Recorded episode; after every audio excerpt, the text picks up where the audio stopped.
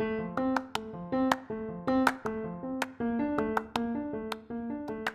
everybody, and welcome back to episode two of Modern Sobriety. This is Tyson, and I just have to say, first of all, that the response to the first podcast, wow, I am still overwhelmed by it. I, thank you for people that emailed or sent a direct message on Facebook or Twitter. It really kind of blew me away because we're just getting started, and I'm not sure that you all realize how helpful this is for me. Um, this is like my journal, and instead of using a written journal, I thought I would use this to speak out what I'm thinking about or what I'm struggling with. So for me to be able to use this outlet and then get your feedback on it is so powerful. So I'm glad that you're back, or if you're just joining in, welcome. This is, like I said, the second episode, and let's dive right in.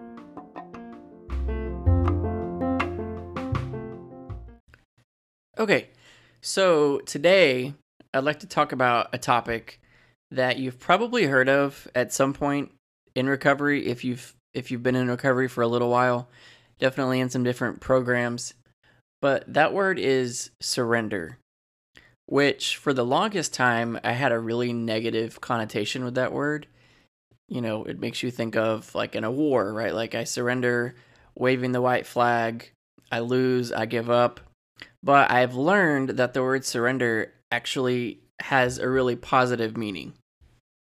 So I mentioned in the last episode a quote, which was, Why be afraid of losing something you never had control of to begin with? And that's where the word surrender can start to take on a really positive meaning. Because if you don't have control of something, why are we so desperate to cling on to it, you know, to hold on to it for dear life when it literally has given us no positives, at least not in recent history? I know for me, that thing is nostalgia. You know, like, I want to have those old times back where my friends and I used to sit on the patio and at a Mexican restaurant, have margaritas or sangria or a few glasses of wine. Oh, we had so much fun together. Well, we did, you know, in the past. But once you've shown yourself that you can no longer just have those moments and it, it goes to an ugly place after that, why why would I want to fight to keep that? And that that's the whole concept of surrender that can be a really good thing. Right? Like this is no longer good for me. It's toxic for my life. And you could apply this to a lot of things a bad relationship, a, friendship that's just bringing negativity and stress, and you're trying to cling on to it.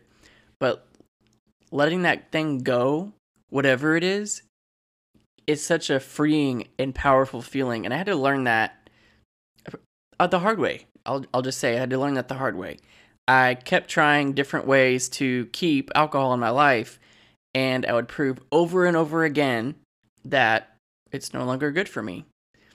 And when I truly surrendered it and said, I'm through with this, like, I, it, it's not healthy for me anymore. It's making me unproductive. It's making me a version of myself that I do not like. That's when I was finally able to say, I'm letting this version of, of Tyson go because it's not who I am. It's not who I want to be. But that can still be so hard to do, especially if that version of you is the version that you've known for a really long time, which became the case with me. Then it's it, it branches into that whole thing of being afraid of the unfamiliar, you know, which which also goes back to what we talked about a little bit in the last episode. How do I have fun? What is my life going to look like? What are my evenings going to look like? And those are all things that with a little bit of time, I've realized that are not the important things to think about right now. The important thing for me to focus on right now is that I am slowly becoming the best version of Tyson possible. And I know that I could not do that if I still had alcohol in my life. So that's why it's been easy for me finally. Well, I don't want to say easy because that that gives the wrong message. It's not easy. It's not easy at all but it's become easier for me to wave that white flag with alcohol, with Chardonnay. Like yes, we had great times together, but those times are gone. And for me to keep clinging to it would be insanity, right? Repeating the same thing over and over, expecting a different result. I came across a really good quote actually that I'm going to share with you. This quote's by McCall Erickson, and it says, Surrender. Giving up what we think should be happening for what is actually happening. And when I plug in the examples that I just gave, giving up what I think should be happening would be the old times, the good times. For what is actually happening, which would be not fun times, you know, getting into moments where I'm drinking way more alcohol than I want to. Um, you know, it's just it's it's affecting my my life, it's affecting my mood, uh, it's affecting my productivity. That's what's actually happening. So, like McCall says, you have to give up what you think should be happening for what is actually happening. Is the thing that you're chasing still what's actually going to happen if you obtain that thing? If I start drinking again, is it just going to be me sitting on a patio with friends or me playing board games with wine here at the apartment? No, that's not what's going to happen. Okay, so let's look at this a different way.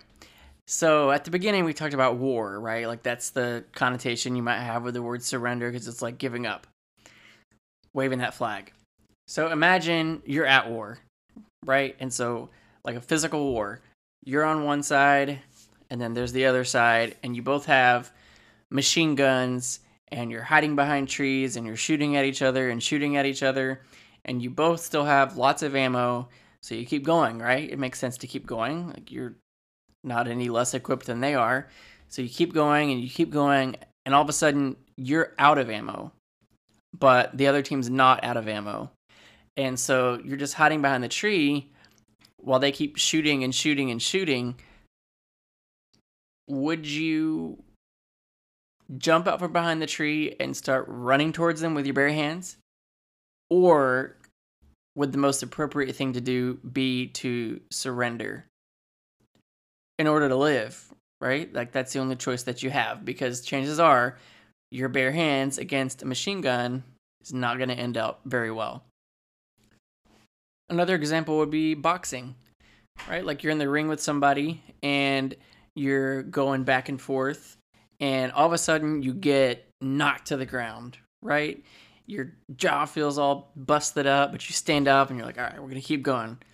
And you barely start swinging again before you get like uppercut, right? I don't know if that's the right term, uppercutted. I don't know. Before you get punched really hard in the gut, right? And you fly backwards and you're laying there like, wow, that really, really hurt. I'm pretty sure I don't have a lot of strength left. Um, but you know what? I'm gonna get up. I'm gonna try a different way. And so you get up and you take off running and you get smacked right in the face. You see where this is going. I don't need to go on and on. It would make sense to surrender, right? In order to win, you have to surrender. Now you're not gonna win that ring or that match in boxing, but you're not gonna lose your life and you're not gonna sustain further injuries. Further injuries trying to prove a point that you'll probably know deep down inside, at least I did, that I'm not going to prove. But you know what? I took off running with my bare hands toward that machine gun.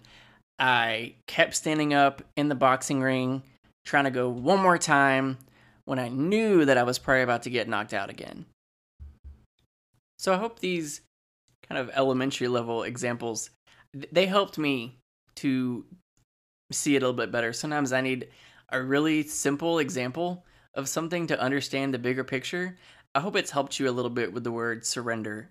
It doesn't have to be a bad thing. Surrender can be one of the best things you've done in your entire life. I know that it has been for me. And it feels good. Like it's like I said before, it's such a a great feeling knowing that I don't have to go back into that ring and keep fighting for something that I'm never going to win. And I'm just going to keep getting more and more serious injuries and to the point that I may not be able to recover. So I can recover now. I am recovering now. And that's probably one of the greatest feelings that I've ever had in my entire life.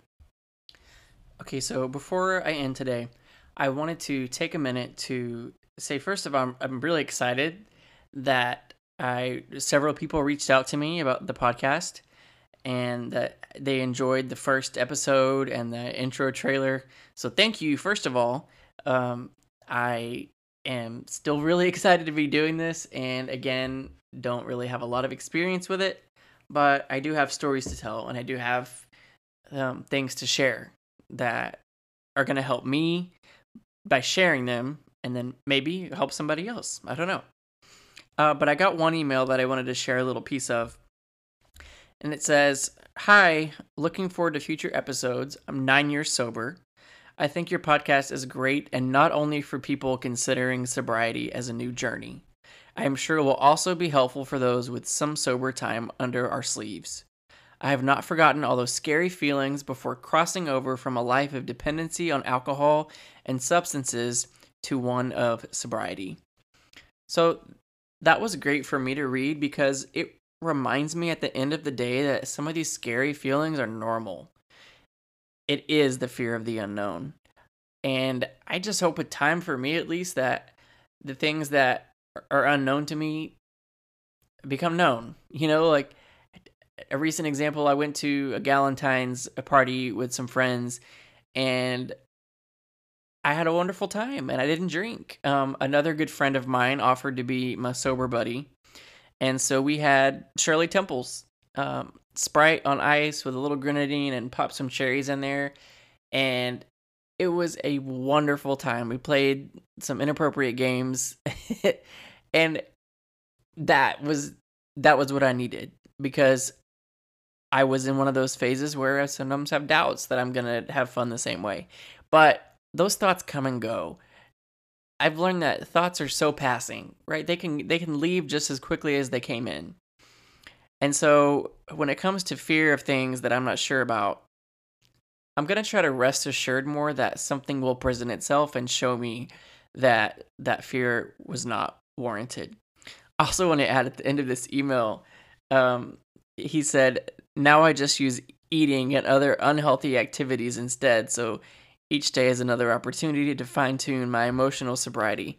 Amen to that. But I will say, I am not going to be worried about all the other stuff right now. I mean, I did start going back to the gym, but trying to navigate a new life of sobriety and eat super healthy and drink lots of water and go running every day and lift weights every okay you got to be realistic like you can only do so much at one time so for now, I'm not gonna feel so guilty if I have a little pint of Ben and Jerry's chocolate therapy. That's my favorite. It's like chocolate ice cream with chocolate cookies and chocolate pudding in it. Holy moly, it's so good. Not gonna feel guilty about that because I can't focus on everything, especially right now. And neither can you. So there's the popular saying one day at a time, but I'm also gonna say one thing at a time right? Make it manageable.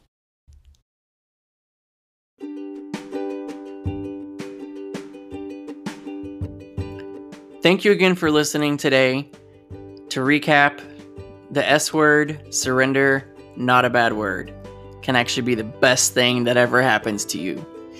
If you want to reach out, remember there's a few different ways to connect. You can send me an email at modernsobrietytalk at gmail.com or follow on Facebook, Modern Sobriety FB, Twitter at Modern Sobriety, or Instagram, Modern Sobriety IG. Still building up some of those social media networks, but I would love to hear from you and maybe include some of your feedback or questions in a future episode or you because in the next couple episodes I'll begin having guests and I can't wait to do that.